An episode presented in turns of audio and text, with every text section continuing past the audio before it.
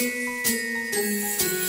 angel came to see Ma- Mary. She was doing laundry, and then the angel just appeared and she was really scared. So Gabriel was like, Mary, you're gonna have like I can't, I can't say it good. Mary, you're gonna have a baby. I, you're gonna have a baby, and you will call him Jesus. And then Mary was like, I'm not gonna have a baby yet. I'm teenager. I'm not married. Then the angel Gabriel told Joseph that Mary is not lying. She, you are having a new baby. And so they met up. They went to Bethlehem, which was Joseph's old town. They ride a donkey. I don't know. A camel. Oh yeah, a camel. She said this donkey's fast. They tried to go to a hotel and They asked the keeper um, for a place to stay. The keeper said, We have no rooms. Literally, no rooms. so Mary and Joseph walked away sadly, but then he said, the only place in here in Bethlehem hand that that you can stay stay is a staple and then he just pointed the way and they followed. When the shepherds were taking care of the sheep, then they saw angels. the angel said, A new baby is get, getting born who is king of the Jews. The angel were singing.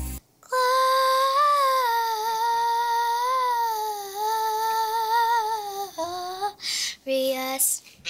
And then the shepherd said, I think we should go there and meet him. The second, I think, said, Yeah, I agree with you. And the other said, Yeah, me too. They had to walk through a bunch of grass and bushes, maybe have to camp out a night. And then the wise men heard about it. And then a star appeared. We we should probably follow that star. It's pointing down to the barn. So maybe we should follow it. Maybe. So the wise men went to Jesus. They gave them gifts. A stuffed animal, like a hippo one, that I have at home. some diapers and some wipes and some milk, some shoes, some Jordans. Gold ring and Latimer. And I don't know how I would survive in that barn. Too stinky, too crowded, and ugh. I think he probably pooped because the room was very smelly. Thank you for coming. He's adorable. He's gonna be our best friend. I love you and you the best baby I ever seen. There, I said it. The new baby is gonna change the world.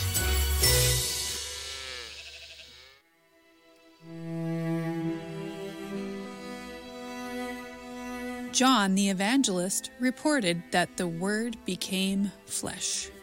Matthew the Evangelist begins his Gospel. This is a record of the ancestors of Jesus the Messiah, a descendant of David and of Abraham. Mark begins his account with This is the good news about Jesus the Messiah, the Son of God. It began just as the prophet Isaiah had written. Finally, Luke begins with the angelic announcement Don't be afraid, Mary, for you have found favor with God.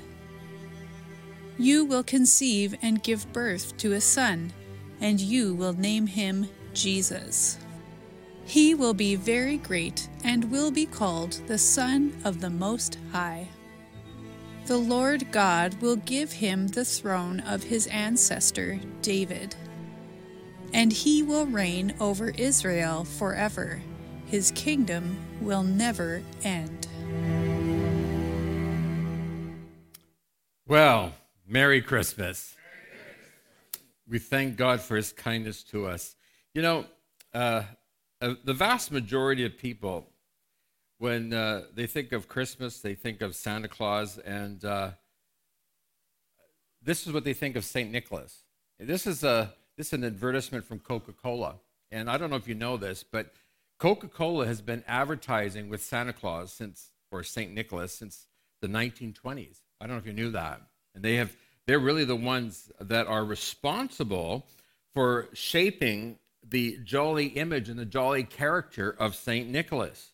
They have basically uh, tampered with the story of the true story of St. Nicholas, and this is what we're left with.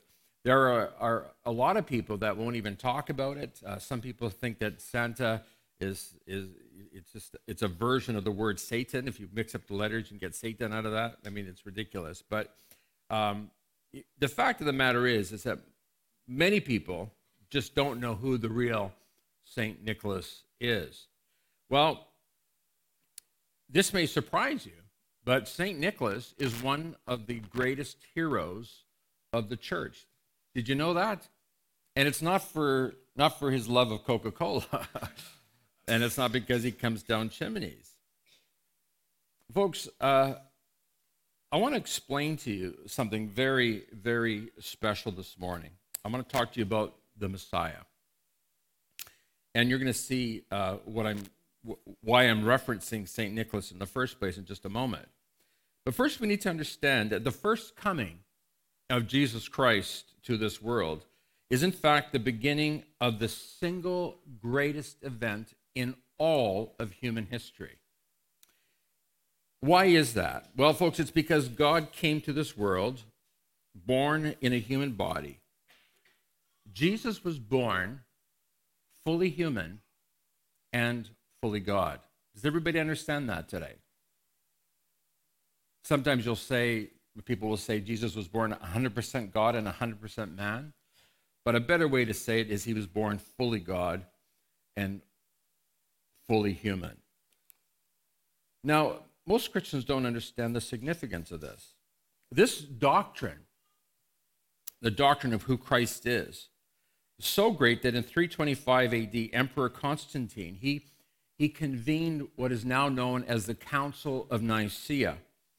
And he convened the council to, to discuss the question of who Christ is and what the Trinity is all about. And so here's what happened over 300 bishops from all over the world convened to talk about this doctrine of the Holy Spirit and the doctrine of the nature of Jesus Christ. You think about how difficult that is. You don't just get on an airplane, fly to Rome, and get this thing sorted out and be home by, by, uh, by Sunday, by Monday. We're talking about a trip that is now going to last for months. But that's how important it was. It was critically important. So here's what we discover we discover that the question of who Jesus is, whether or not he is in fact equal with God, uh, we find out that it is, it is critical to the Christian belief and the Christian faith. Well, there's a, a, bishop by the name of Arius from Egypt, and Arius was teaching that Jesus, the Son, was in fact not equal to God. The, the doctrine came to be known as Arianism. I don't know if anybody has heard of that heresy before. And in fact, it, it, has reared its head throughout history. So if you know the history of the church, you know that this heresy has, has come up again and again and again. In fact, this is the, this is the problem with Mormonism, or one of the many problems. You don't understand the, the deity of Jesus Christ. Well, as Arius vigorously debated, the man who would come to be known as St. Nicholas, he became very, very agitated. Very agitated indeed. Finally, St. Nicholas, he could no longer bear what he believed was an attack on the person of Christ. And the outraged Nicholas got up, crossed the room, and he slapped Arius right across the face.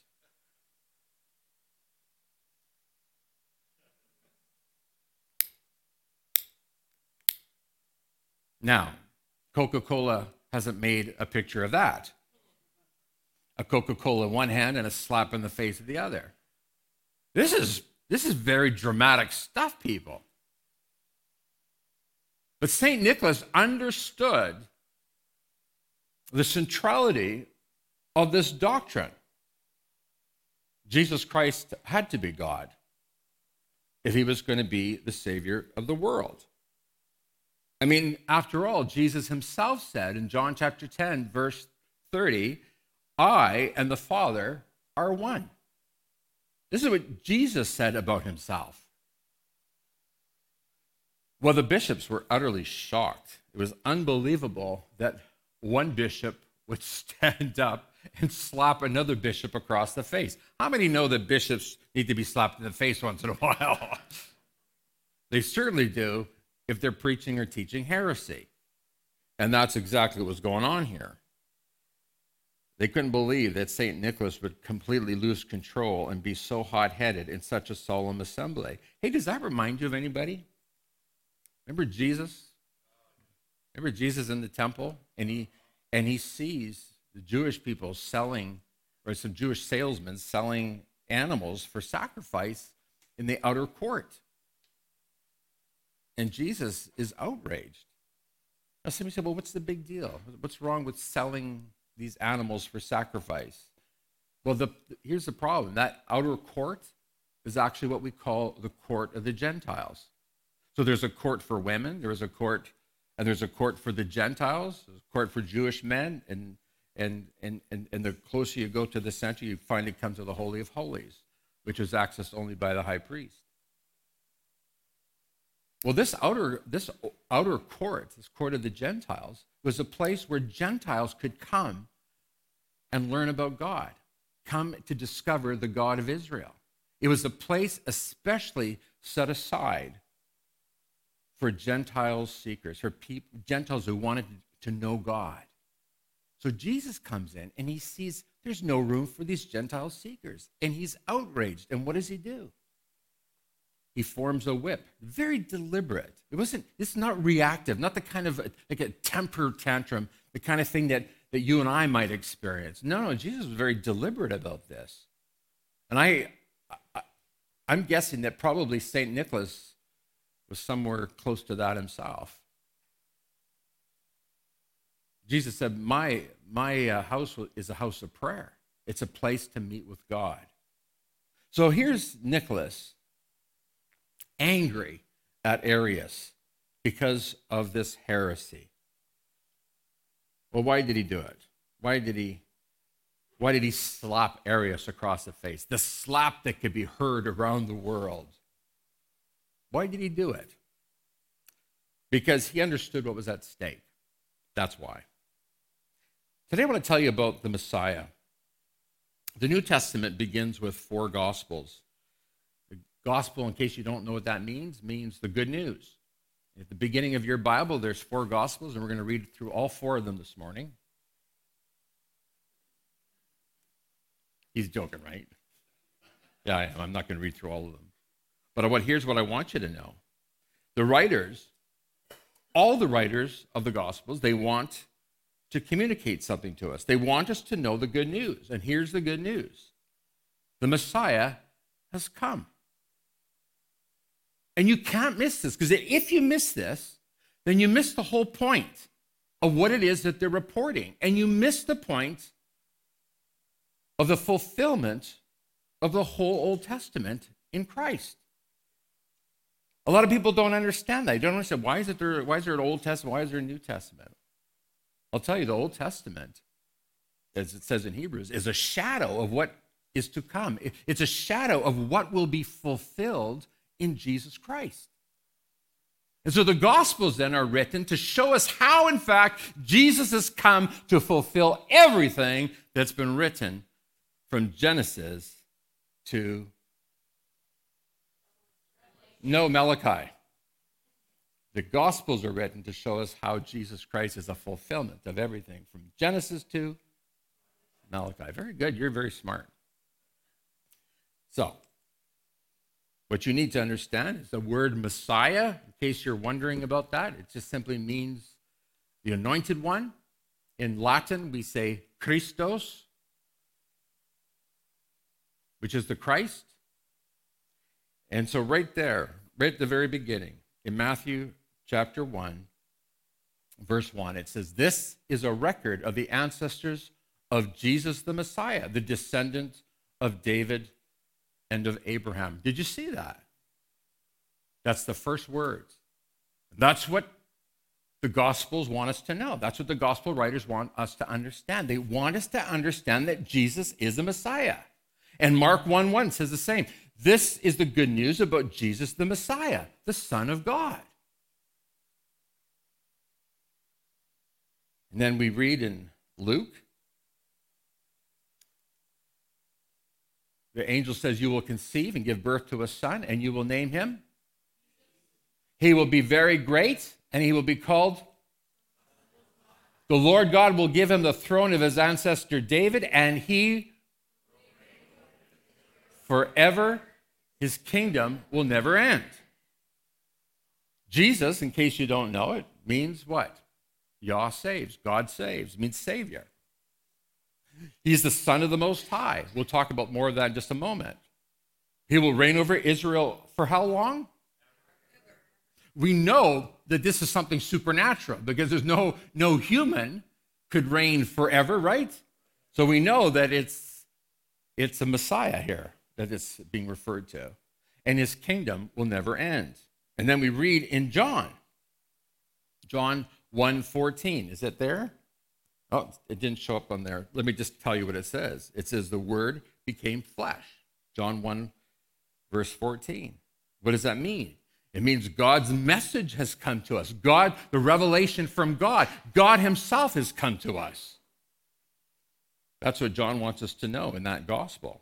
So all the gospel writers are telling us that the gospel is in fact the coming of the Messiah. Now, does everybody understand that today? Because you hear me talking about this all the time. You, you hear me say that this church preaches the gospel, and this church will only ever preach.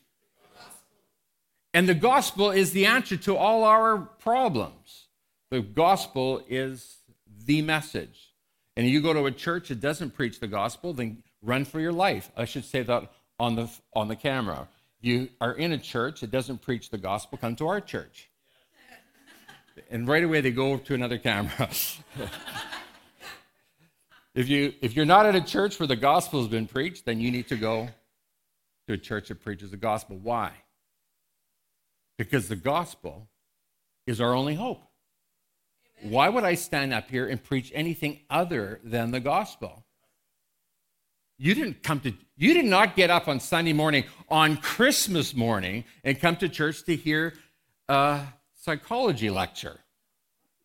You came to hear something from God, something true, something that's real. And so we preach the gospel here. Well, that's exactly what all of the gospel writers are doing. They're telling us that Jesus Christ, the coming of Jesus Christ, is the good news. It's good news, isn't it? Good news? Again, the thumbs up there in the front row. Anywhere else? Yeah, right on. They're all doing it now. And so, Jesus, the Messiah, the Christos, the anointed one. To those who are not Jews, we really don't really have a, a really good idea of the magnitude and the implications of this announcement. Messiah, the word Messiah, it holds thousands of years of history and hope of a prophecy and of prophecies that ultimately climaxed in Christ's birth. The prophecies of a coming deliverer begins, folks, watch this, in Genesis chapter 3, verse 15. That's the first prophecy. And that's why the church fathers refer to it as the proto evangelium, the very first gospel message right there in Genesis 3:15. God says the snake will strike the heel of the of the son of the woman, the son of the woman being Jesus. But the good news is that the son will crush the head of Satan. Somebody say hallelujah. Aren't you glad you came to church today? Wow. Jesus Christ, the Messiah prophesied Genesis 3:15. And folks, then we find it's throughout the whole Old Testament. Next time I hear people say, I read the Old Testament, it doesn't make any sense to me. This is so boring, I don't get it. Start looking for Jesus, and you will be utterly and completely amazed. Because Jesus himself said, I am a fulfillment of all the law and the prophets. Jesus is the one that makes the whole Old Testament make sense. At our house, I don't know if you do this at your house, but at, at Christmas time, we like to do puzzles. Anybody like that at your house? Anybody do thousand piece puzzles? Yeah, some. The Barretts, thousand pieces, thousand piece puzzles. At our house, we like to do them too.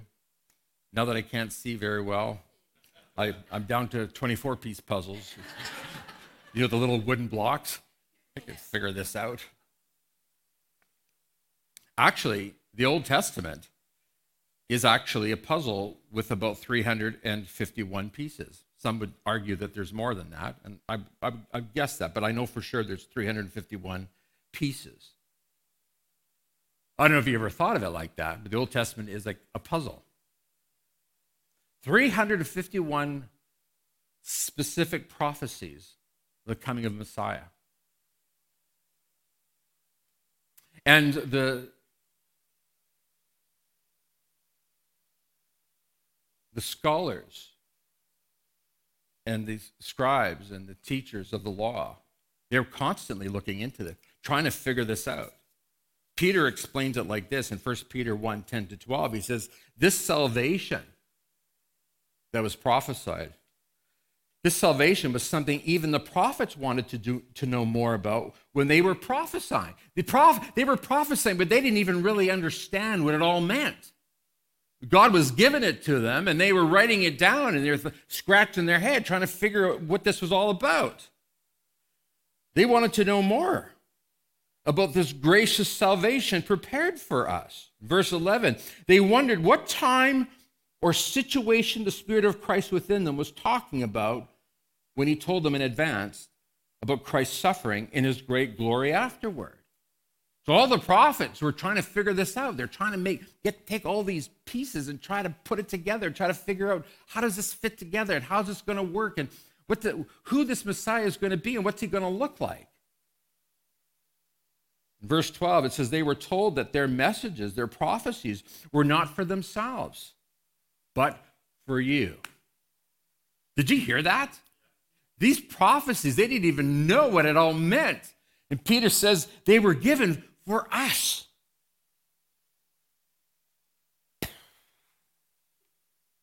Wow. And now, Peter says, this gospel has been announced to you by those who preached in the power of the Holy Spirit sent from heaven. It is all so wonderful, look, that even the angels are eagerly watching these things happen.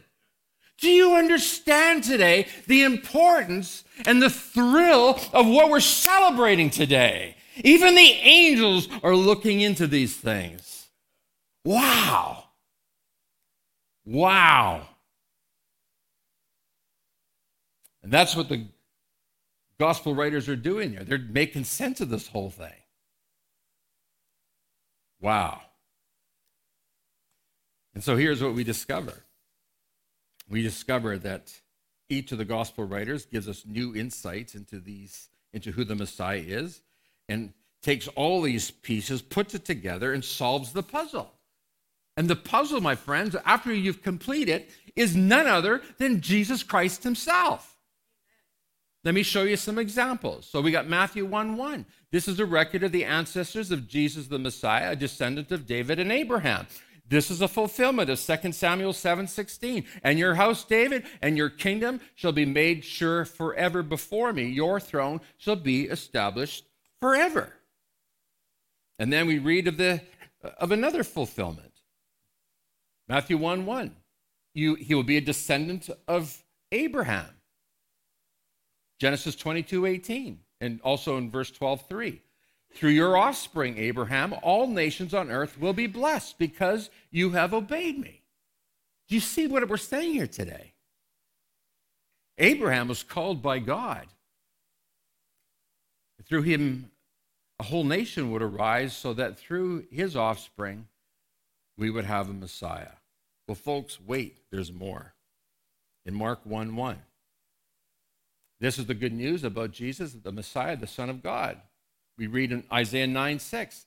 For to us a child is born, to us a son is given, and the government will be on his shoulders, and he will be called Wonderful Counselor. Look at this Mighty God, Everlasting Father, Prince of Peace.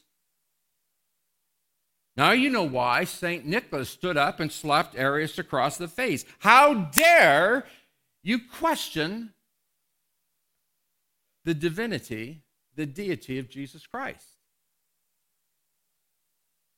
And then we read in John 1:14, the Lord himself will give you a sign, the virgin will conceive and give birth to a son and will call him Emmanuel. What does Emmanuel mean? God with us. What a smart church. God with us. No wonder St. Nicholas slapped Arius across the face. Now, by the way, I don't recommend you do this to anybody. Don't go around slapping anybody, please. Well, we read on. You, Mary, will conceive and give birth to a son, and you will name him Jesus, which means Yah saves. God saves. Isaiah 62 11, again, a fulfillment. The Lord has sent this message to every land. Tell the people of Israel, look, your Savior is coming. See, he brings his reward with him as he comes. You see the fulfillment of prophecy after prophecy. Hey, can I just tell you something? If I'm ever, ever, ever tempted to doubt my faith, my, my Christianity, and I know that we all have experienced that. Everybody sitting here today is that, is this real? Am I wasting my time? Is, that, is this just a figment of my imagination? I'll tell you what gives me incredible courage. What gives me incredible courage and boosts my faith is the reality of Scripture. It's the Word of God. Because in the Word of God, I see a miracle. I see over 350 prophecies of the coming of Jesus Christ. My friends, there is no way that this could happen by accident. There's no way. This is a miracle. And when I think of that, I stop and I say, oh, yeah, this really is of God. This really is all true. And then we read this in Luke 1 22 to 23. The Lord God will give him the throne of his ancestor David, and he will reign over Israel forever. His kingdom will never end. His government, Isaiah says, Isaiah 9 7a, his government and his peace will, will never end. He will rule with fairness and justice from the throne of his ancestor David for all eternity. Do you see the fulfillment of prophecy? Do you see the fulfillment of this gospel of this good news. Now, I've shared all this with you. Question is this How, how do we respond to this? How do I respond to this good news that Jesus Christ is the Messiah? I'm, I'm really glad you asked that question. Israel knew they were God's chosen. They knew that they were superior among the nations. Not because, not because of necessarily anything inherent in them, except that they belonged to God. It was because of who their God was. That's what made them superior. Think about that for a moment. Now, the problem with them, though, is by the time we get to Jesus, they like people today, didn't really know what the real problem was. Do you know what your real problem is?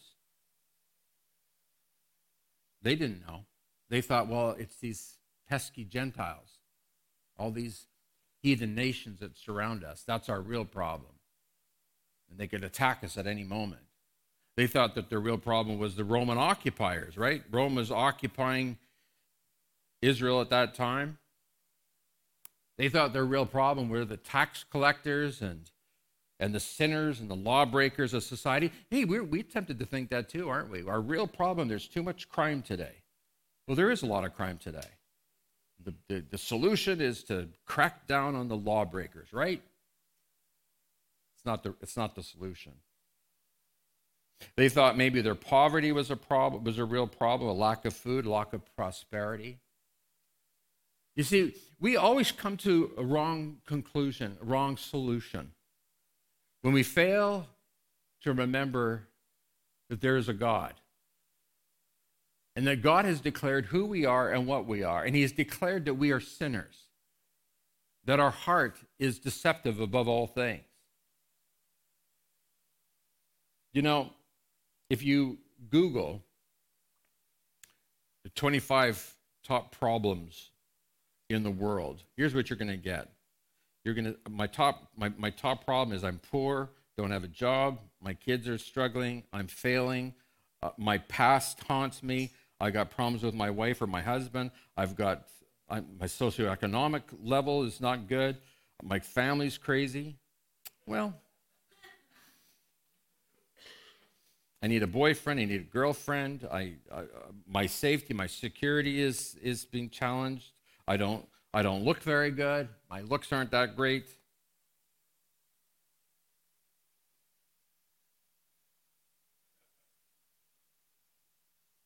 People are are even if they see I mean you can believe this, they feel their gender is the wrong gender.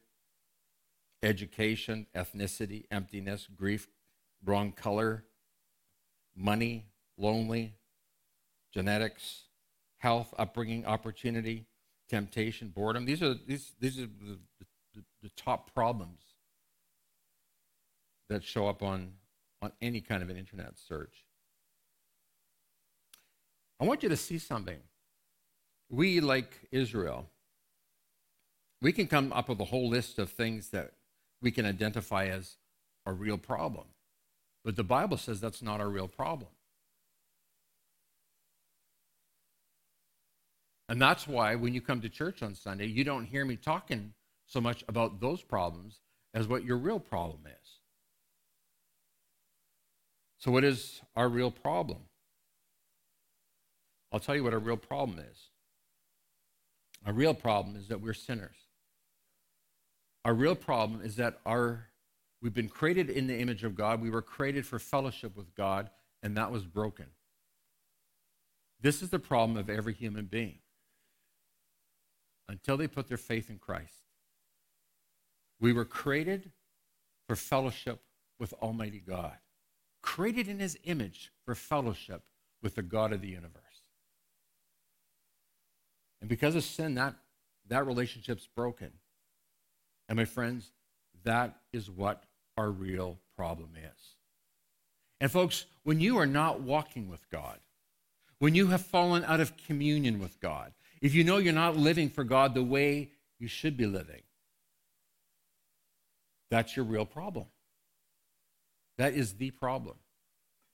Because here's what happens when a heart has been transformed, when a heart has been reconciled to God, and that reconciliation to God can only happen through whom?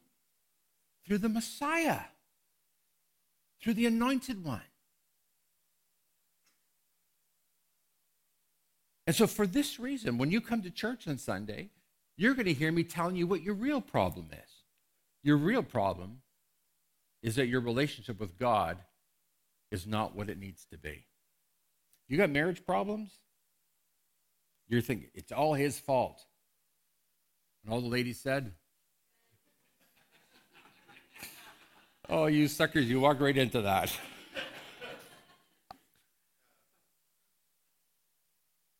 and the men are thinking, oh, yeah, it's all her fault. No. Our problem, my friends, is the condition of our heart. Do you understand that? And so, this is why, very near the beginning of Jesus' Sermon on the Mount, he he says this He says, Seek the kingdom of God above all else.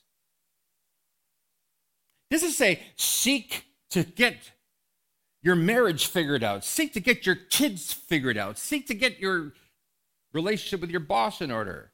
I got to learn to have self esteem. No, your problem is that you esteem yourself too much. Your problem is that you have stopped seeking the kingdom of God. You stopped seeking the Messiah the king who will reign forever and ever. And this is why if you ever get a card from me, oftentimes I'll write at the very bottom Matthew 6:33. Because this is your this is a solution to all your problems. It's a solution to all your issues. Seek the kingdom of God above all else and live righteously. And what will he do? He'll give you everything you need. All your problems are sorted out. I could spend I could spend the rest of my life addressing problems and not get anywhere. Why? Because I'm just treating symptoms. What I need to do is I need to treat the real problem. And the real problem is that we're not seeking first the kingdom of God. We're not seeking the kingdom of Messiah. And so here's what we're told this morning. Our problem is, our real problem is that we, we want to rule our own life. You came to the worldview class, you'll know that I said a true Christian is somebody who seeks not his own will, but the will of God. By the way, that's what holiness is. We talk about moment by moment holiness. It means I don't do what I want to do, I do what God wants me to do. We always have this wrong idea of holiness. Holiness for some people, I don't smoke, I don't drink, I don't dance. And I always say my, my brother's dog didn't do any of that stuff. He's not going to heaven. Somebody just catching that. Real holiness is that you're doing the will of God all the time because holiness, holiness means to be set apart for God's purposes. That's what holiness is. I'm seeking first the kingdom of God. I'm seeking first His will. I'm seeking to do what He wants. I'm living righteously. I live righteously as I seek first the kingdom of God. That's my response to the good news of the coming of the Messiah. Jesus Christ reigns. The question is this Is he reign in your heart? And our proper response to Jesus is to say, Lord Jesus, I submit to you. Lord Jesus, have your way with me. Lord Jesus, your will be done, not my will be done. And watch all your problems fade away as you get your eyes on Jesus and start doing as he tells you to do. Amen? Amen. Merry Christmas. Let's stand together. Father, we rejoice this morning in the gift of Jesus Christ. We rejoice in the gospel of the coming of the Messiah, the Messiah who transforms our sinful hearts, the Messiah who redeems us, the Messiah who restores us to a right relationship with God, the Messiah who acknowledges and recognizes that each of us is created in the image of God, created for fellowship with Almighty God. Father, we come before you humbly and we say, Lord, that thy will be done on earth as it is in heaven. Messiah, O Prince of Peace, rule in my heart. Would you say that with me? Messiah, Prince of Peace, please rule in my heart. Amen. Folks, open your eyes for a moment. I want to show you something. This came in last night. We do work in Burundi. And we, uh, we have approximately 500 children that we care for. We make sure they get clothing, food, shelter, and education. Well, folks, as wonderful as that work is, that's not the great work. The great work is that we are leading them to Christ. And, folks, this just came in last night from Delson. I think I've counted 12, maybe 13 baptismal candidates in our new church called Moranvia. Folks, this is what it's all about.